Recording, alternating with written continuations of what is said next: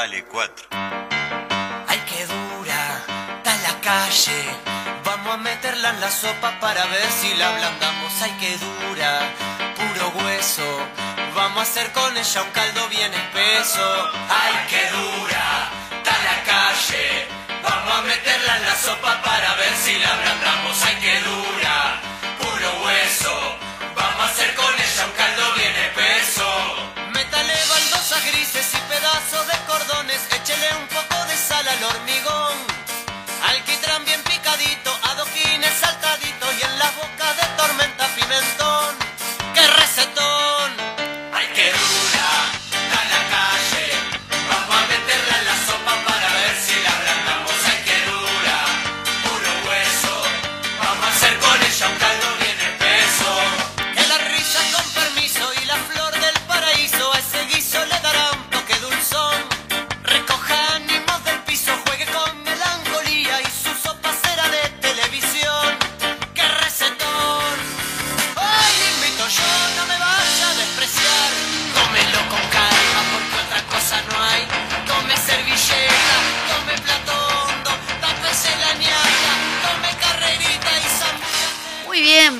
Dura está la calle, si estará dura. Buenos días a todas y todos los que nos están escuchando. Buenos días, Fede. Buenos días, Paola, ¿cómo estás? Hay que meterla en la olla para ver si la ablandamos, Majito. ¿Cómo Y anda sí, toda la, la olla gente? es el pueblo movilizado. Ahí va.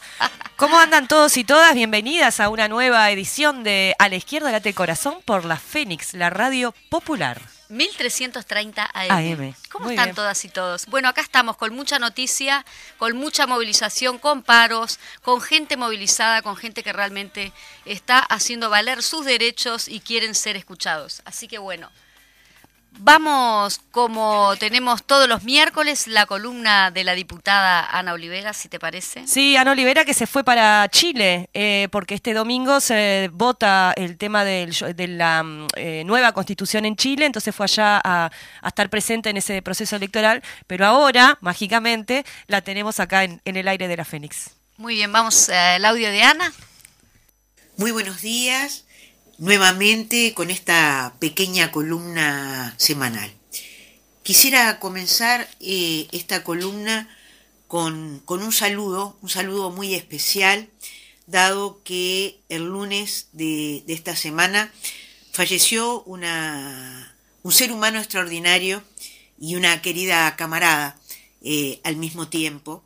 Eh, Blanca Cuevas, 103 años, tuve el inmenso honor de entregarle su carné y ser partícipe del homenaje que le realizó su comité Néstor Olaue a comienzos de, este año.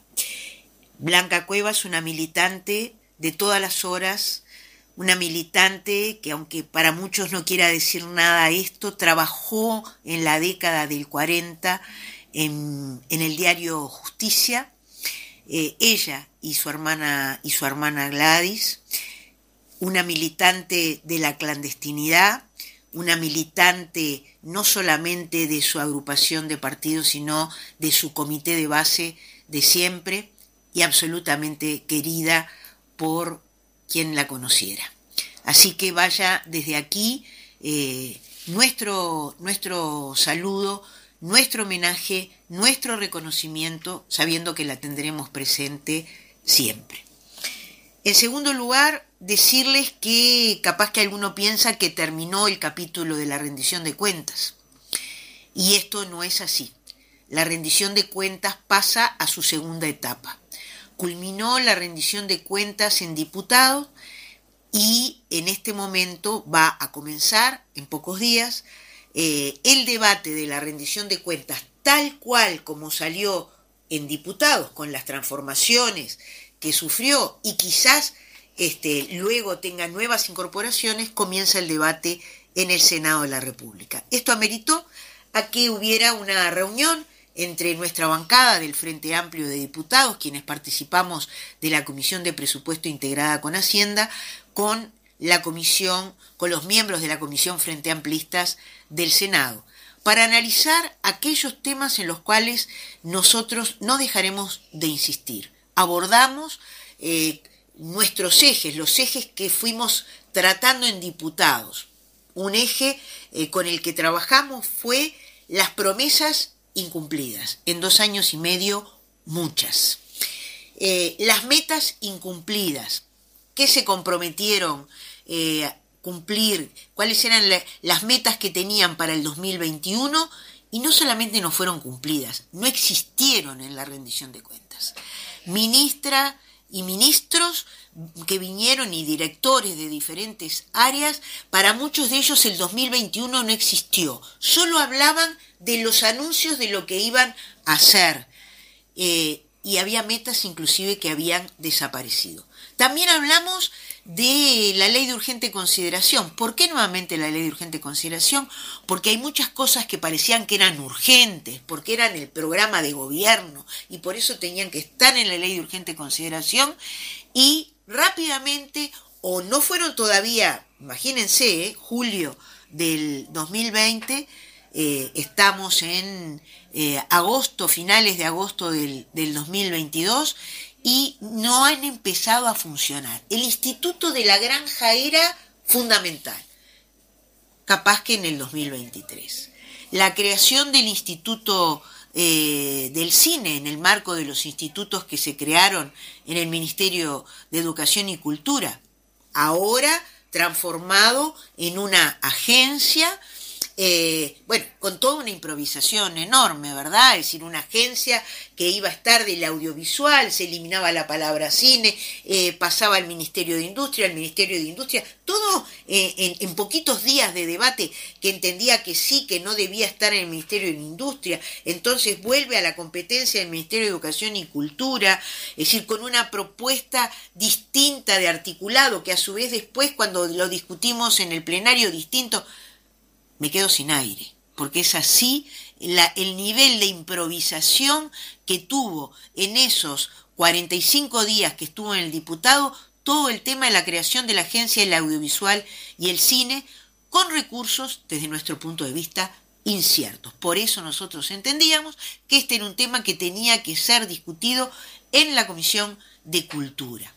También hablamos de eh, la famosa agencia de evaluación de las políticas públicas, porque si hay algo que le falta a, este gobierno en el marco de la improvisación para una serie de políticas, porque para otras está muy claro decir qué es lo que tienen que hacer, a quién tienen que exonerar y quién es que se está llevando eh, el, fruto de, eh, del crecimiento, ¿verdad? Que no somos eh, trabajadores, ni jubilados, ni, ni pensionistas.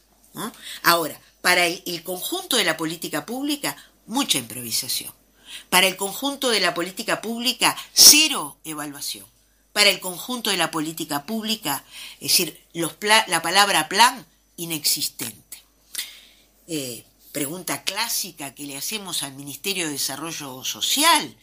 Eh, se plantean recursos extraordinarios para el 2024 en alimentación. Ahora, la pregunta es, ¿es que están pensando que va a haber una crisis alimentaria en el 24? Es decir, contraponen y le responden a, a quienes han hecho la evaluación eh, de lo que es la cantidad de gente que está hoy comiendo en las ollas populares. Es decir, cuando son, es decir, ellos lo que saben la cantidad de platos que se están eh, preparando. Ahora resulta que vamos a abrir más comedores en el 2024. La respuesta es porque ustedes cerraron comedores.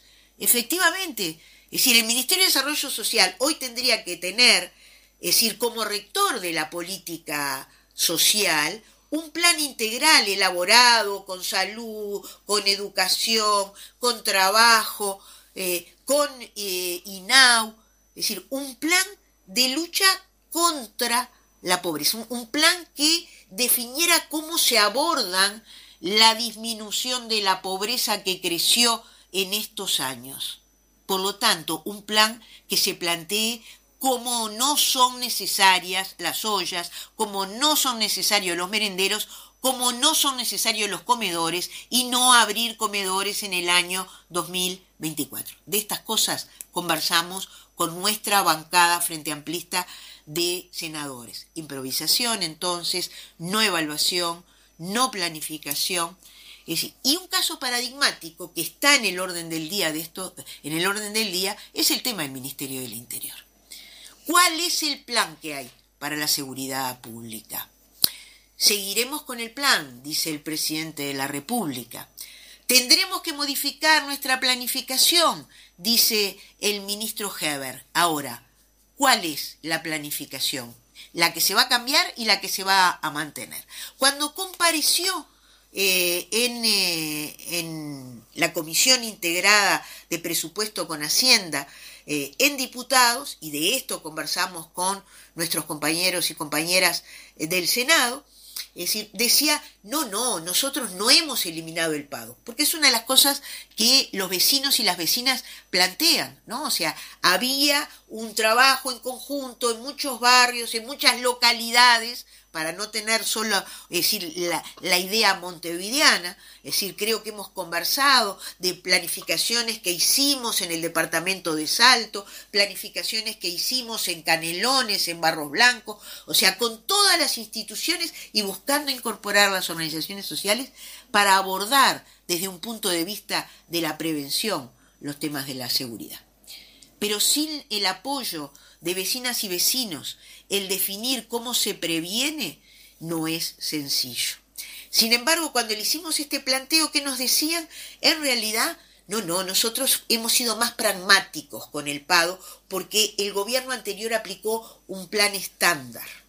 No sé cuál es la diferencia entre uno y otro, no me importa. Lo concreto es que hoy hay un crecimiento de la violencia a la cual no se le da respuesta o mejor dicho, la respuesta que se le da son cortinas de humo. Tuvimos la interpelación por el tema del pasaporte a un narcotraficante. Tenemos el incremento de los homicidios y el incremento de la violencia en varios barrios en el caso de Montevideo, pero también en localidades del interior eh, eh, del país. El tema más importante es donde se atendió la ex esposa del ex director del Ministerio del Interior, Charles Carrera. Para eso hay una investigación de urgencia, para saber dónde estuvo todo, es decir, cuáles fueron los motivos para este, darle un pasaporte a, un narcotraficante buscado, para eso no sabemos qué va a pasar. Para eh, definir cómo y de qué manera vamos a abordar el tema de la violencia en nuestros barrios, tampoco.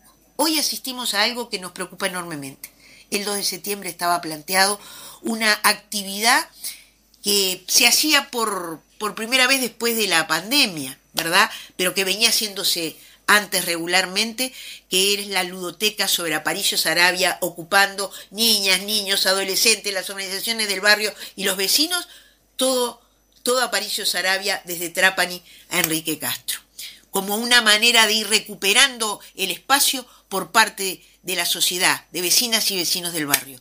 Hoy la organización Padre Cacho, porque aparte coincidía justamente con la conmemoración de los 30 años de la desaparición de Cacho, es decir, decide suspenderlo dada la situación de violencia que se vive en el barrio. A estos temas es a los que el Ministerio del Interior debería estar dándole respuesta y no le está dando.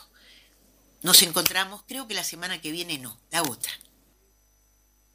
Muy bien, por allí teníamos la columna, como ya lo tenemos acostumbrados a todas y todos, de la diputada Ana Olivera, que le porque justamente ella dijo dos instancias. Una que estuvo todo el tema de la rendición de cuentas en diputados y ahora que pasaría a otra, a una segunda instancia que sería la de senadores. Sí, como siempre, en esta oportunidad variado el tema, ahí tocando sobre todo al final lo que tiene que ver con la situación de la, de la seguridad y de, y de, la, y de las distintas cuestiones que están ocurriendo. Lo, de la suspensión de las actividades es, tremendo, de, esto de, la, de lo del padre Cacho, de, de la gente de ahí del barrio. Y, y, bueno, esperemos que se, que se empiecen a tomar medidas. Está siendo todo muy violento, muy, muy complejo. Esperemos que, reaccione el Ministerio del Interior y que, y que escuche, ¿no? Porque en última instancia estamos hablando de, la vida de la gente, ¿no? Y no es todo el barrio, es, son algunas personas, no todo. El barrio inclusive movilizado está pidiendo justamente que se normalice estas actividades. Bueno, eh, vamos, ¿te parece, Majito, ir a la plaza? A ver qué, hay ahí en la plaza. Está, está, medio nublado, pero vamos igual. No importa, bajo lluvia igual. Vamos a la plaza, Fede. La lucha al movimiento. Vamos a la plaza. Bueno, hoy miércoles a las 19.30 horas estará el senador por la 1001 del Frente Amplio, Óscar Andrade, en el ciclo de charla miércoles de política del comité Néstor Olagüe, que queda en Parma y Arrita, en la zona del mercado modelo.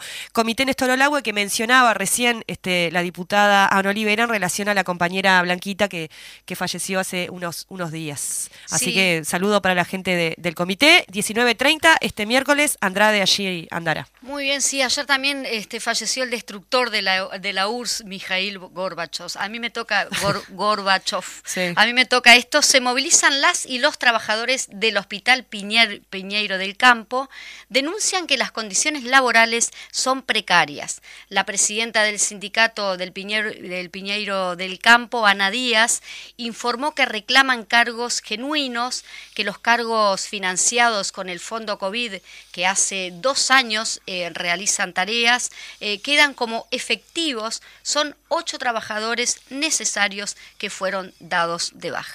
Manifiestan también que dos pabellones son para personas con enfermedades psiquiátricas que no han sido contemplados en las partidas presupuestales ni en esta rendición de cuentas. No ha habido avances en las negociaciones. Esto de los cargos COVID eh, tiene que ver, está esparcido por toda la salud. Sí. Un montón de cargos que fueron financiados con el fondo COVID, que ya se explicó aquí en distintas columnas que se terminó el fondo COVID. Entonces todos esos cargos caen, debilitando y perjudicando la atención eh, de la salud. Exactamente, porque las necesidades igual continúan. Sí. Acá tengo el martes 30 de agosto, es decir, el día de ayer, se conmemoró el Día Internacional de las Víctimas de Desapariciones Forzadas en cuando, este, perdón, en acuerdo con lo establecido por las Naciones Unidas. En Uruguay, madres y familiares de uruguayos detenidos desaparecidos realizó un encuentro en la sala Camacuá, en la que hubo un espacio de reflexión realizado por la propia Organización de Derechos Humanos junto con el colectivo ¿Dónde están nuestras gurisas?, conformado por familias que buscan a sus hijas y hermanas desaparecidas sin acceso a la justicia. Bien, muy bien por allí. Tenemos acá Constitución Chile, vamos a Chile, como un salto civilizatorio calificó el presidente de la Federación de Sindicatos de Trabajadores de la CCU, Rodrigo Ayarzún, la convocatoria para aprobar o no la propuesta de la nueva Constitución chilena, informó el Popular Web. El dirigente señaló que para el pueblo chileno la aprobación de la nueva constitución significa un tremendo salto civilizatorio y agregó que lo que está plasmado en el texto habla de la preocupación respecto del planeta, la naturaleza, el medio ambiente, de la soberanía alimentaria, del trabajo del campo y el cuidado de las semillas de los más desposeídos. Bien, con respecto a la feroz campaña de la derecha chilena contra el nuevo proyecto, Oyarzún explicó que ello ocurre porque el articulado de la nueva constitución cambia el orden impuesto por la oligarquía chilena. La, votación perdón, se realizará este domingo. La diputada Ana Olivera, como comentábamos hace un ratito, viajó en el día de ayer hacia el país andino para acompañar esta votación histórica. Eh, la mesa permanente de la Asamblea Técnico Docente Nacional del Consejo de Formación en Educación emitió un comunicado en el día de ayer, 30 de agosto, reivindicando el ámbito de la ATD. En el comunicado señalan la importancia de seguir consolidando las estructuras académicas creadas y la participación de los distintos órdenes. Reivindican la legalidad y la legitimidad de la ATD como órgano democrático con representantes electos democráticamente a través de mecanismos regulados por la Corte Electoral. Sí, solicitan tiempo para el trabajo colectivo en la discusión y realización de aportes consensuados a la, transformación educativa que integren la propuesta ya diseñadas con la actual. Rechazan el proceso de reconocimiento del título universitario propuesto por el MEC y reivindican la creación de la Universidad de la Educación Pública Autónoma, cogobernada para la auténtica formación profesional de los educadores. Sí, finalizan mencionando que las asambleas técnico-docentes han sido la voz académico-pedagógica de las y los docentes desde el año 1985 y desde 1991 para la formación de docentes, representando a cada rincón del país en tiempos de cambio y discordia, bregamos por un debate constructivo, solidario y respetuoso de todas las voces. Al respecto, tenemos eh, la actualización de la situación de, de, las distintas este, movilizaciones que vienen realizando los docentes. Eh, miércoles 31 de agosto, conflicto en formación en educación, datos actualizados eh, a las 10.30 de la mañana, fresquito, fresquito. Hay tres centros ocupados, el IPA, el INN y el INET, y paros y asambleas. En Durazno, asamblea y conformación del gremio de estudiantes del IPA Talleres Abiertos, en el IFES, paro de estudiantes por tiempo indeterminado, docentes, talleres de la costa eh, eh, paro activo y el SERP Sur. disculpen porque hay muchas siglas y nosotros no, terminamos de aprendernos todas las siglas. No manejamos ese. Si, mencionamos algo mal, nos dicen. SERP Sur, paro por tiempo indeterminado, estudiante de CIFDE, talleres abiertos, IF de Canelones, marcha 1730. Es decir, hay tres centros ocupados y uno, dos, tres, cuatro, cinco, seis eh, centros más en donde se van a realizar paros activos, asambleas y movilizaciones. Exactamente, si te parece Paola, con respecto a eso tenemos eh, a nuestro, digamos, corresponsal, por así decirlo, que es el dirigente del gremio estudiantil, Liber Romero, que tenemos un pequeño audio que queríamos compartir con ustedes. Hola, buenas noches. Eh, les hago un breve informe de lo que sucedió hoy por si les sirve para alguna nota del día de mañana. Tuvimos una bipartita con el Consejo de Formación y Educación, fue una larga reunión, pero en donde no hubo ninguna propuesta por parte de las autoridades de la enseñanza.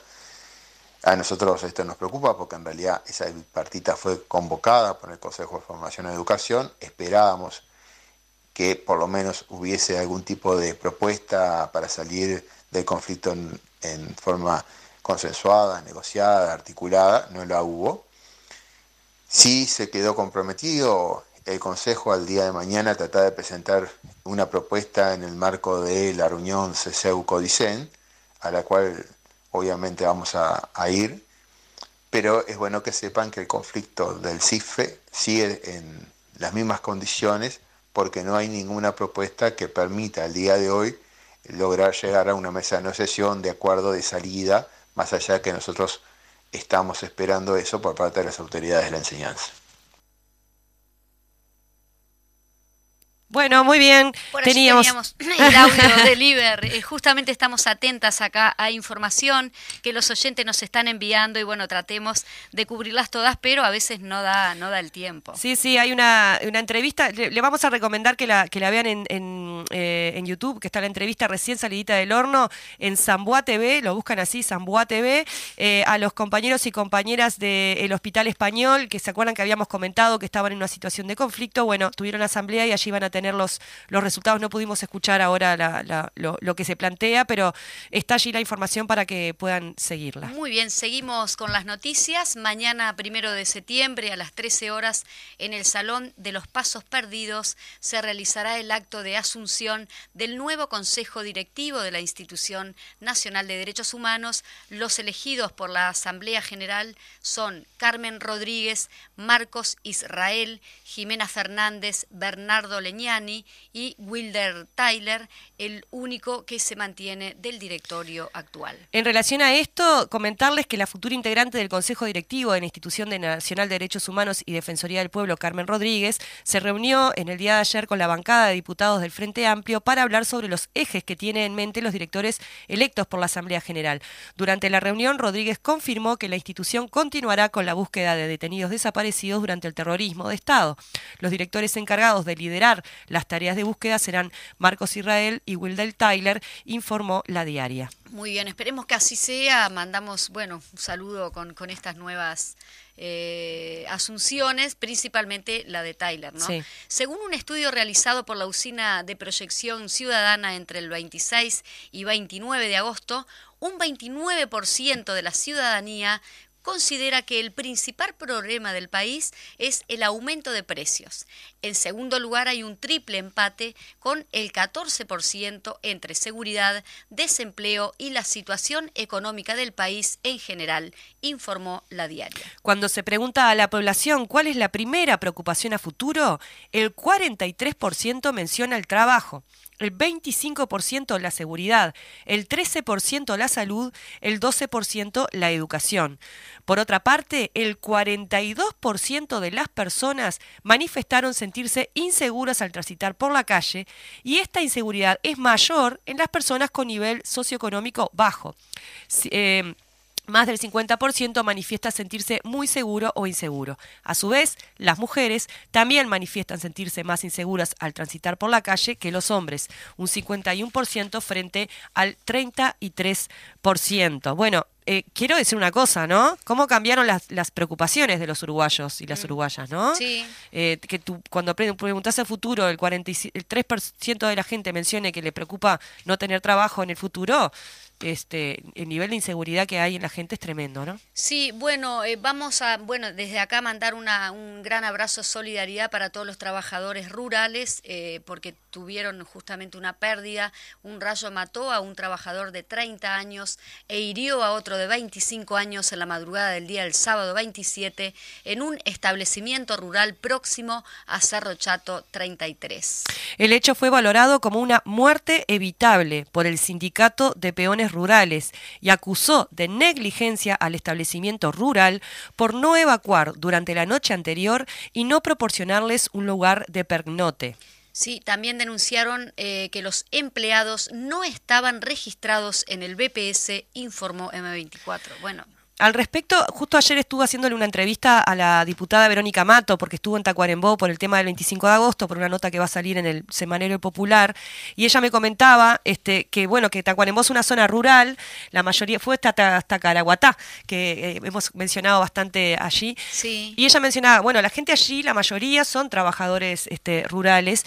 Y decía, y cuando nosotros hablamos de que los agroexportadores eh, están concentrando millones y millones y que eso nunca derrama, eh, que lo decimos como una cosa macro, allá se ve en, en- en vivo y en directo. Estos trabajadores que fallecieron ni siquiera estaban regularizados, trabajando en un establecimiento rural que seguramente produce millones de dólares, este, mueren con una muerte evitable. Sí. Es, es un nivel de, de- de- de indignación y de, injusticia tremenda, así que este, eh, redoblo lo que decía Majito en relación a la solidaridad con los trabajadores y trabajadoras Sí, rurales. Inclusive por allí el dirigente del sindicato de, de los trabajadores rurales, Marcelo Amaya, decía que este, el sector empresarial no, rep- no respetó protocolo justamente para protección de los trabajadores y ahí explicaba que el protocolo es justamente vientos, este, olas de frío o calor, lluvias, bueno, a Claro. todo lo que están expuestos todos los trabajadores. Así que gravísimo. Tremendo. Bueno, lamentable tener que siempre Sí. informar noticias tan Terribles. desagradables. Quiero aprovechar que tenemos un par de minutitos eh, Sí, para. anduvimos- sí, anduvimos divino, bien. divino. No- Nosotros nos vamos para adelante. Ustedes nos dirán, eh, queridos y queridas escuchas, cómo la, cómo la ven. Eh, dos cositas. Primero, comentarles que, nos llegó recién, que nos hizo acuerdo el compañero Fierrito de la coordinadora P. P que este eh, domingo van a estar en la Feria de Peñarol eh, de 10.30 a 13 horas re- recibiendo este, eh, alimentos para las ollas populares y también repartiendo material informativo allá con el Pinocho ese que se armaron los compañeros de la P Divino, que nos imagínense a quién Mandamos representa. saludos desde acá. ¿A quién representa el Pinocho de la P? Sí. ¿Ustedes qué creen? ¿Quién será? Mm, ¿Quién será? Dale, Majito. Bueno, sí, yo tengo otro. Eh, Crisol se reunió, eh, justamente hablando sobre el Sí. tema de la Institución Nacional de Derechos Humanos, se reunió con eh, el presidente de la Institución Nacional de Derechos Humanos y le pidió conocer la orientación de la nueva directiva. Está bien. Tenemos, sí. tenemos que hacer seguimiento ahí. Eh, Majito, una más. Aprovecho No, también. bueno. Apro- ¿Querés no, se, seguir? dice No, que no se puede decir malas palabras. en No, no se puede, no se digan malas palabras.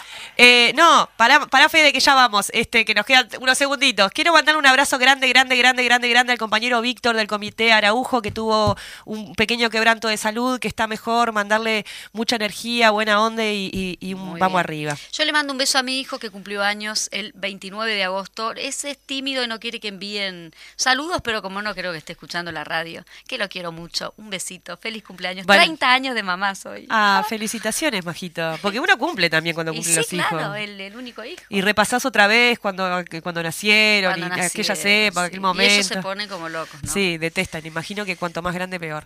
Pero bueno, bueno, muy bien. Ahora sí, vamos a la pausa y volvemos con el entrevistado central del día de hoy, que lo vamos a estar mencionando cuando estemos No, pero vamos a decirlo, Daniel Dalmao, porque si no queda, la gente no sabe lo que viene. El diputado Daniel Dalmao que viene a hablar sobre el tema de rendición de cuenta, educación y demás. Arriba. Muy bien. No me vaya a despreciar, tómelo con calma porque otra cosa no hay. Tome servilleta, tome plato hondo, tápese la tome carrerita y zambullase como en el mar. Ay, qué dura, está la calle. Vamos a meterla en la sopa para ver si la ablandamos. Ay, qué dura. Muy bien, nos habíamos olvidado de enviar eh, un abrazo, un fuerte abrazo a, to- a los que más trabajan, la- el taller de propaganda, y ya los vamos a mencionar a todos, Juan Landaco, Artín, el chino, y, y que debe estar Jonatito ahí en la Sí. vuelta también. Así que les mandamos un abrazo desde acá. Que nos esperan con un Porque guiso me dijeron ahora. que, sí, claro, dijeron que no nos daban Si no, no nos sino- convidan con guiso, si no, si no le mandábamos salud y llevamos el pan, quédense tranquilos, compañeros. Y el hambre, viste que el hambre da para todo. Muy Bueno, bien. Dale. Vamos a presentarlo porque creo que ya lo tenemos, a la, sí, según Fede, lo tenemos al diputado eh, Daniel Dalmao. Te damos la bienvenida aquí a la radio eh, con la necesidad de que estuvieras, pero no pudiste estar porque obviamente estás lejos. Pero bueno, vamos a estar hablando sobre el tema de rendición de cuentas, sobre el tema de educación y bueno, este y sobre tu intervención también en el Parlamento. ¿Cómo estás? Buenos días. Hola, hola, hola, muy muy bien. Eh, muchas gracias por la, por la llamada, por la, la posibilidad de participar en el programa. Y acá estamos, sí, a, la- a la distancia, pero con, mucho gusto de, participar en el programa. Diputado, Paola Beltrán le habla. Eh, en estos días se ha visto una gran movilización de docentes, de estudiantes, eh, que tiene que ver, ellos plantean, entre otros elementos, después si querés vos podés este, ahondar en, en por dónde vas, pero me parece que es importante esta pregunta. Eh, una de las cosas que, trasladan es que en esta rendición de cuentas en relación a la educación eh, eh, se puso presupuesto para, la, para la lo que se llama, la lo que llaman ellos la transformación educativa y sin embargo hay una otra cantidad de, de situaciones que requieren presupuestación por parte de- del gobierno y en esta rendición de cuenta no aparecen. Capaz que ir como por ese lado y ver este Bien. ¿qué, qué tenemos para decir al Sí. respecto. Sí, como no. Creo que lo, lo, lo más ahí significativo es el hecho que esa reforma educativa que, que están llevando adelante de forma inconsulta, cuando nosotros nos tocó participar allí en el plenario de un diputado, le decíamos a, a- a los diputados de la, del oficialismo que es una reforma que está condenada al fracaso por ser justamente una reforma inconsulta y además por el, por el propio contenido que, que contiene. Y además decíamos nosotros que es significativo el hecho de que lo que le, le van a dar, un recurso para esa educación, la han sacado de lo que eh, ahorraron eh, en los sueldos de los trabajadores de la enseñanza. Es decir, son los propios trabajadores, con su sacrificio, en estos años desde que está el gobierno, que eh, están financiando de forma indirecta la reforma que proponen. Porque hay que mirar los números, aunque ellos, obviamente, de forma muy interesada, siempre muestran los números como, como les conviene, pero comparando año a año, ellos, si miramos lo que se gastó en, en la enseñanza pública, en lo que tiene que ver con ANEP, ¿no? o sea, primaria, secundaria, útil, formación docente.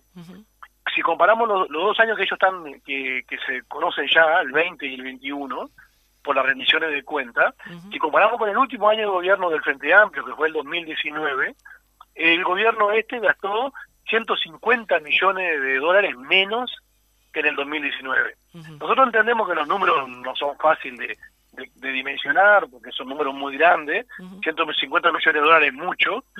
Pero eh, en definitiva eso es lo concreto, ¿no? O sea, este gobierno ahorró en educación y básicamente ahorró en sueldo para los docentes. Con eso es que está financiando esta reforma que quieren llegar adelante. Pero además es cierto, como dicen los muchachos, como dicen los estudiantes, como dicen los, los docentes, las maestras y los profesores, eh, aparte de lo que significa en pérdida salarial, también obviamente el, el ajuste que ha hecho la educación hace sentir en, en otras cuestiones como que tienen que ver con la falta de grupos, por lo tanto los grupos que, que se forman muchas veces están superpoblados Ujú. y eso cualquiera puede entender cómo incide en la calidad educativa para realmente para mejorar. No es lo mismo dar la clase con 25 alumnos que con 35, 40, y eso es lo que se da cuando abordan en grupos, pero además este han, han cortado otro tipo de hora, lo que se llama la hora de coordinación, que los docentes conquistaron porque no fue un regalo, fue durante mucho tiempo reclamaron y lucharon por la hora de coordinación, se la fue obteniendo y este gobierno las cortó a la mitad y en algunos casos la eliminó del todo. Ha eliminado horas de apoyo en lo que tiene que ver con los muchachos, para tanto para las clases como para los exámenes. Eh, han recortado en, en, algunos cargos muy muy importantes, como lo llama el profesor orientador pedagógico, que hacía un acompañamiento. Han recortado a los maestros comunitarios, que durante los periodos anteriores haya tenido muy buen resultado. Es un, una mm, acción importante de acompañamiento de los chiquilines, sobre todo los que tienen dificultad. Ahí el maestro comunitario tiene hacía ese acompañamiento. Los, lo siguen manteniendo, pero recortaron en cantidad de cargo y además le pagan menos a los maestros, porque antes, obviamente, un maestro trabaja todo el año y, cobraba en vacaciones, en enero y febrero. Eh, en este cargo en este cargo de maestro comunitario eliminaron eh, este, el pago en enero y febrero, o sea que le pagan menos. Y así como eso podemos seguir viendo distintos aspectos que inciden en la calidad de enseñanza, ¿no? Realmente, aparte de lo que significa la reforma, que es muy negativo, eh, también está todo eso, el deterioro en la enseñanza por la falta de recursos y bueno, y está todo el tema de los salarios de los docentes, ¿no? Que justamente en, el ajuste es justamente que, que pagan estas otras cosas. Ajá. Perdón, perdón, este Daniel. No, que justamente en ese sentido la gente esperará como una respuesta por parte del gobierno y también analizando eh, esta segunda fase de la rendición de cuentas que ya pasó de diputados para Senado, la única respuesta que han tenido, según el equipo económico, es que la UDELAR ya tiene un, yendo como más a la UDELAR, ¿no? Que ya tiene un presupuesto que, que que ya tiene un presupuesto grande, pero que a su vez se le va a dar el aumento eh, a los a los docentes, cuando no tuvieron una instancia de negociación colectiva y ni siquiera saben qué aumento se, le, se les va a dar y si realmente se, se les va a dar ese aumento. Entonces, como... Es, real, sí. Nosotros cuando fue el equipo económico a la Comisión de Hacienda y Presupuesto, allí donde se estudia la rendición de cuentas, previa a la, a la votación, le consultamos justamente esto al equipo al equipo económico eh, cómo podía hacer ese maltrato a la universidad de, que tener cero cero aumento eh, en esta rendición de cuentas y ellos dijeron muy tranquilamente que era así porque la universidad según ellos ya tiene un presupuesto muy grande. Y además hablaron de que eh, le, iba a corresponder el mismo aumento que a los demás docentes de la NEP y allí hay, hay varias cosas a considerar. Una es que nos enteramos allí que iban a extender el mismo aumento que a los demás docentes. Es decir, que no existió negociación colectiva con los trabajadores de la universidad, sino que iban a tener que aceptar eh, lo mismo que le negociaron nosotros, trabajadores, lo, lo de ANEP, ¿no? lo de primaria, secundaria, este, etcétera. Eh, una es, es ese estrato. Lo otro es que en realidad no hay no hay aumento real de salario, porque lo que hay que recordar es que desde que está este gobierno, los trabajadores en general, y en particular los trabajadores de la educación, han perdido salario. El acuerdo que hicieron es para ir recuperando de a poco y que en el mejor de los casos, cuando termine este periodo de gobierno, estarían con el mismo salario real que cuando inició el gobierno. Es decir, que van a ser cinco años donde eh, continuamente se perdió salario. O sea, si cada mes vas perdiendo, aunque cuando llegue, cuando termine el periodo, te paguen lo mismo que al principio, todo lo que perdiste por el medio, perdido está. Y es mucha plata, porque se fue bajando mes a mes, año a año, y la recuperación recién va a empezar el año que viene. Y bueno, y se supone que al terminar el periodo van a estar igual que cuando comenzó. Sin embargo, la economía de este país, ellos dicen que va a crecer aproximadamente un 10% en, en todo el periodo. O sea que tenemos un crecimiento del 10% de la economía, pero cero aumento del salario. Quiere decir que los que se están llevando esa, ese crecimiento no son los trabajadores, sino que son sin duda aquellos que el gobierno le gusta llamar los oro, ¿no? Los, privilegiados de, de, la política económica. Eh, sí, es este, esto que demuestra una vez más, como ya pasó en los 90, ¿no? Que la teoría del derrame es un cuento, ¿no? Esto de Claro, si le va bien al de arriba, derrama y entonces los trabajadores y las trabajadoras se ven, les llega algo de eso y en realidad sigue acumulándose cada vez más la riqueza en estos maya oro y, y los, y los trabajadores y trabajadoras cada vez tienen menos capacidad de compra con su salario. O sea, y no solo eso, sino además una- un deterioro de los, de los servicios públicos, ¿no? Tanto de, de la sin salud, la educación, lo que venimos conversando, ¿no?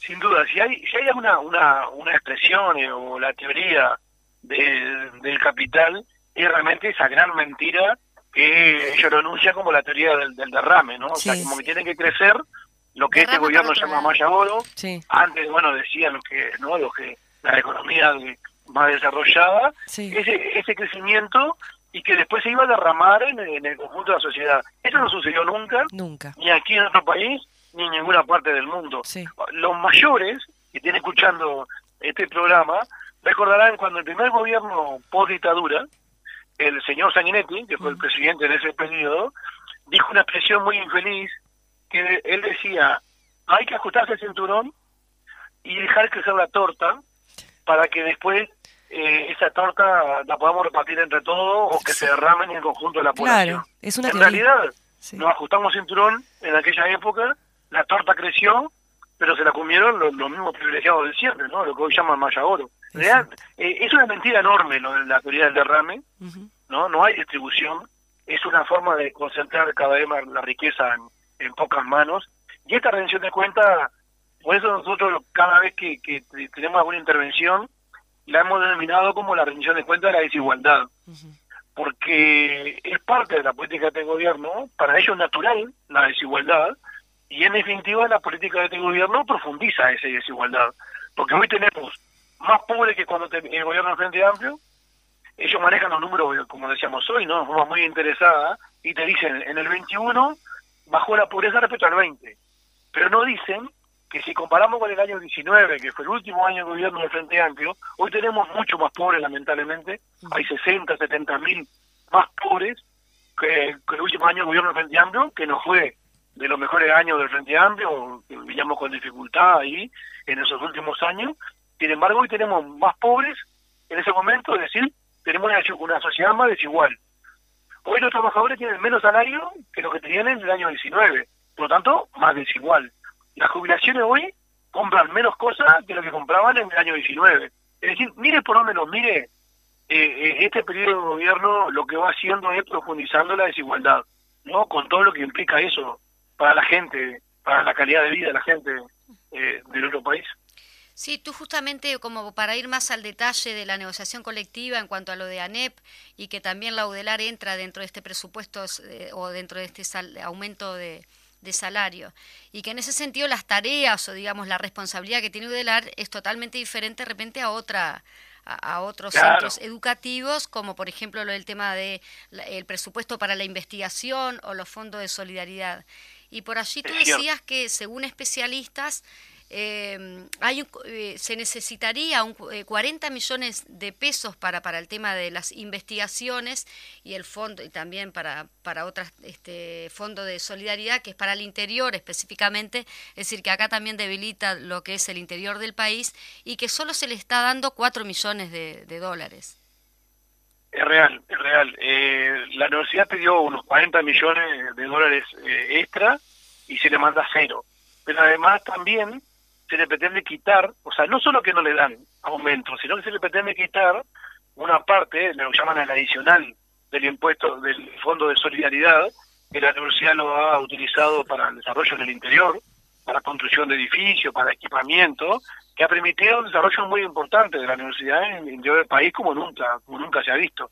Sin embargo, le, pretenden sacar, en diputados no lograron hacerlo, porque no se pusieron de acuerdo entre ellos, y Cabildo votó con nosotros, con el Frente Amplio, y no se, y no se derogó allí. Pero van a insistir en el Senado.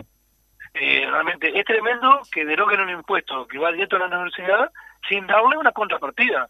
Porque si, si lo quieren derogar al impuesto, que podría ser bienvenido para lo que les toca pagar, tendrían que decir, bueno, pero entonces ese, ese dinero, que son unos 15 millones de dólares anuales, lo sustituimos con el que sale de, de- de otro lado, ¿no? De rentas generales, lo que sea. Pero no, simplemente lo, lo eliminan. Y con el tema de investigación, así también es muy fuerte, porque todos sabemos el papel que juega en Uruguay la Universidad de la República, históricamente. Pero recientemente quedó muy evidente, cuando en la pandemia, el papel que jugaron los científicos eh, que egresaban de la universidad, allí que estaban en el GACH, pero además la propia universidad destinando mucho de su recurso a ayudar a combatir la, la, pandemia, es decir, ya sea con, con investigación, con análisis, con desarrollo de los hisopos, con el, propio eh, análisis, ¿no? los exámenes que se hacía, poniendo los, los este, laboratorios que tiene la universidad a disposición.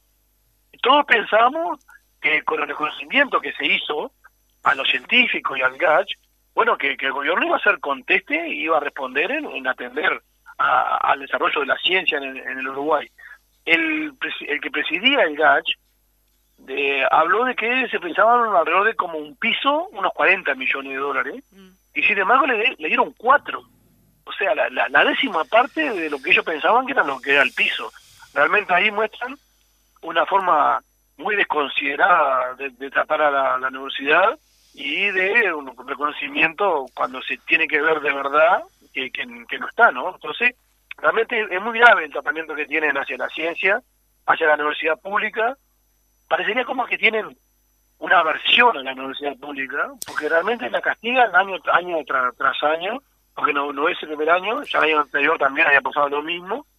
Eh, realmente llama mucho la atención cómo trata eh, eh, este este gobierno a la Universidad de la República y a la, a la enseñanza en general. Dalmao, vos, decís que llama la atención. Te hago una pregunta. En realidad, eh, pareciera, en realidad, no sé si pareciera, pero eh, e, este gobierno, esta coalición de gobierno encabezada por el herrerismo, eh, me da la impresión, no sé si estarás de acuerdo, que en realidad expresa lo que es, impresa los, expresa los intereses de clase que defienden, que claramente no es de los trabajadores y trabajadoras, expresa una visión del Estado en el que el Estado tiene que estar reducido a su mínima expresión, en donde la inversión en educación de trabajadores y trabajadoras para ellos es un gasto innecesario porque entienden que los trabajadores tienen que tener una formación concreta, técnica para eh, trabajar y nada más, ¿no? Esa, esa lógica este, de, de, que no tiene sentido que, que, un trabajador o una trabajadora pueda expandir su, su pensamiento, ¿no? Porque lo único que tiene que hacer es atornillar una máquina, por decirlo este, muy básicamente. Y por otro lado, expresan también una cantidad de, situaciones que tienen que ver con valores ideológicos, por ejemplo, esta cuestión cuestión de tenemos que desocupar porque tenemos que defender los derechos de los que quieren estudiar y este, de los que quieren trabajar y este, de los que quieren circular por la calle, eh, planteando de alguna manera y desacreditando de alguna manera la lucha colectiva. O sea, em, ¿Realmente llama la atención esta, esta lógica, esta forma de, gobernar del herrerismo y de la coalición este, multicolor? No, eh, sin duda que estamos de acuerdo con el planteo que, estás haciendo, nosotros estamos convencidos que es así. El tema es que una cosa es lo que ellos dicen de forma explícita, eh, ellos no, van a reconocer esto, nosotros estamos convencidos que es así, mm. que en su concepción, para ellos está bien que haya desigualdad, para ellos está bien que haya los privilegiados, y que la inmensa mayoría, bueno, esté para hacer mano de obra útil, ¿no? Eh, para el crecimiento del, capital. Nosotros tenemos esa concesión y sabemos que es así.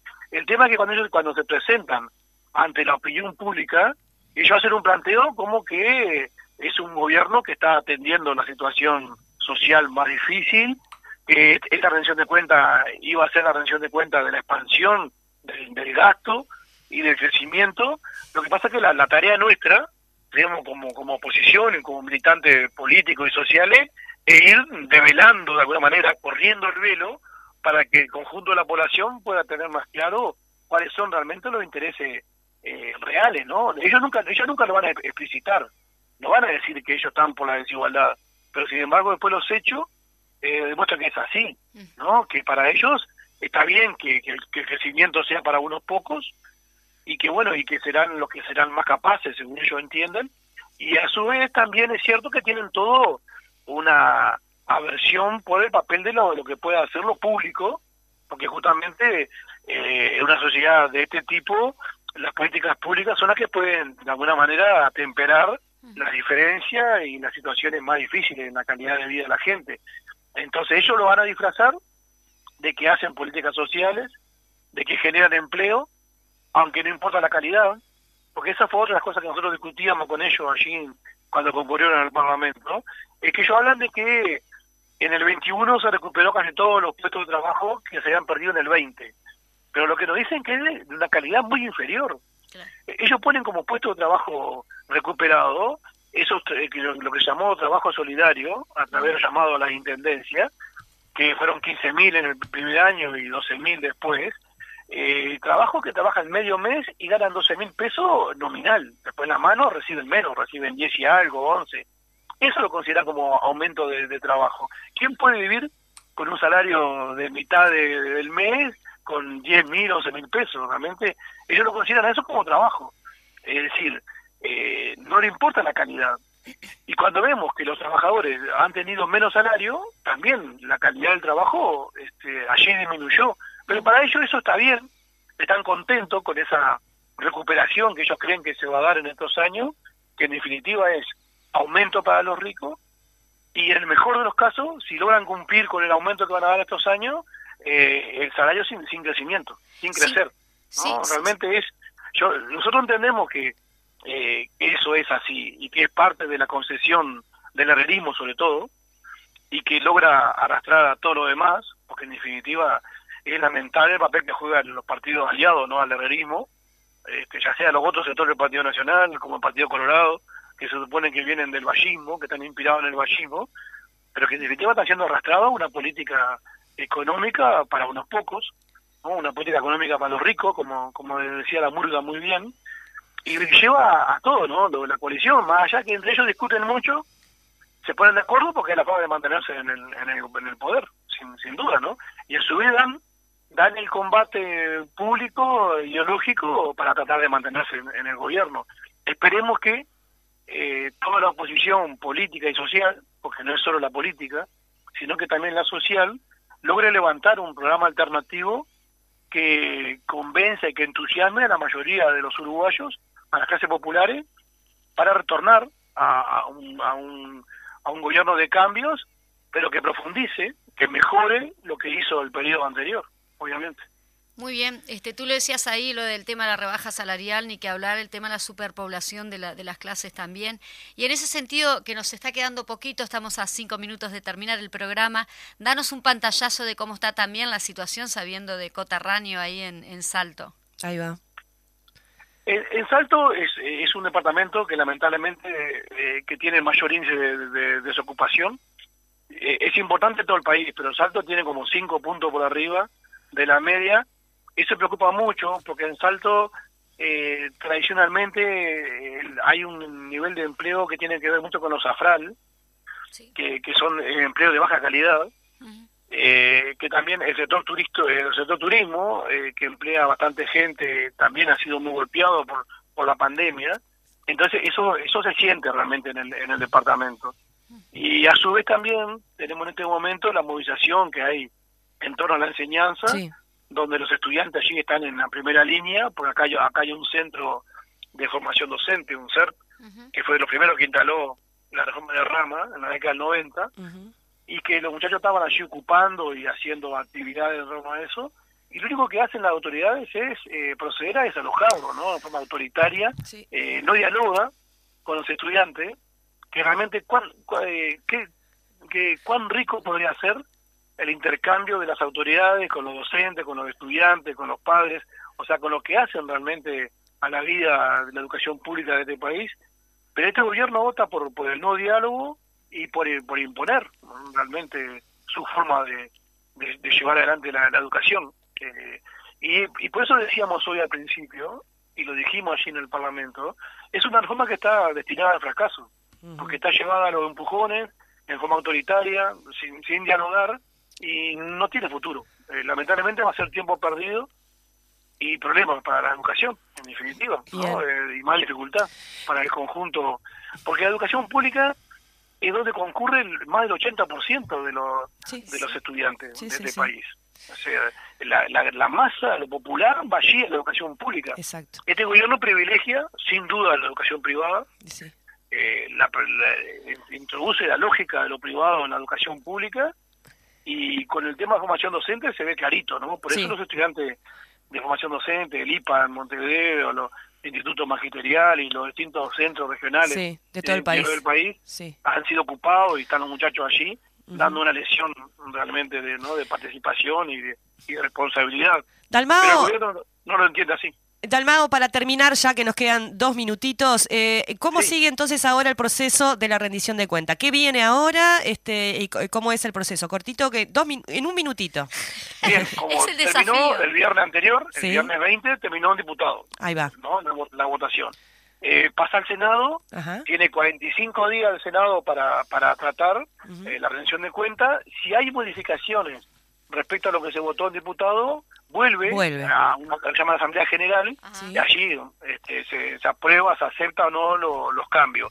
Eh, en, en el Senado lo que se puede hacer es seguir buscando algunos la posición de fondo, ¿no? Porque no no puede aumentar el gasto, Sí, así como no lo pudo hacer el diputado, claro. eh, tampoco lo puede hacer el Senado. El, el- el que tiene en ese sentido la eh, que La en potestad. mano en ese sentido es el gobierno, el Sí. Poder Ejecutivo. Sí. Lo que puede hacer el Parlamento es eh, de vestir un santo para vestir otro. en Bien.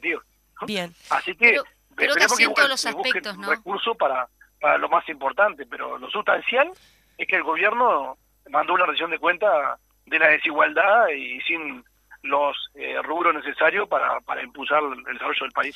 Muy bien, diputado Dalmao, le agradecemos muchísimo este el tiempo que, que nos brindó, muy interesante todo lo que nos trasladó y bueno, estamos en contacto para próximas instancias. Bueno, muy bien, con mucho gusto y a la orden para cuando ustedes lo dispongan así. Muchísimas gracias. Allí teníamos al diputado Daniel Dalmao desde Salto.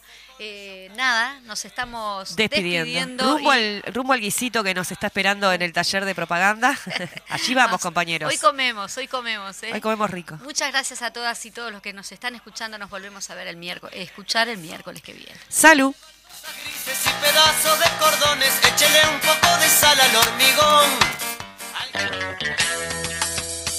Todos los miércoles a las 12 del mediodía nos encontramos en A la izquierda late el corazón.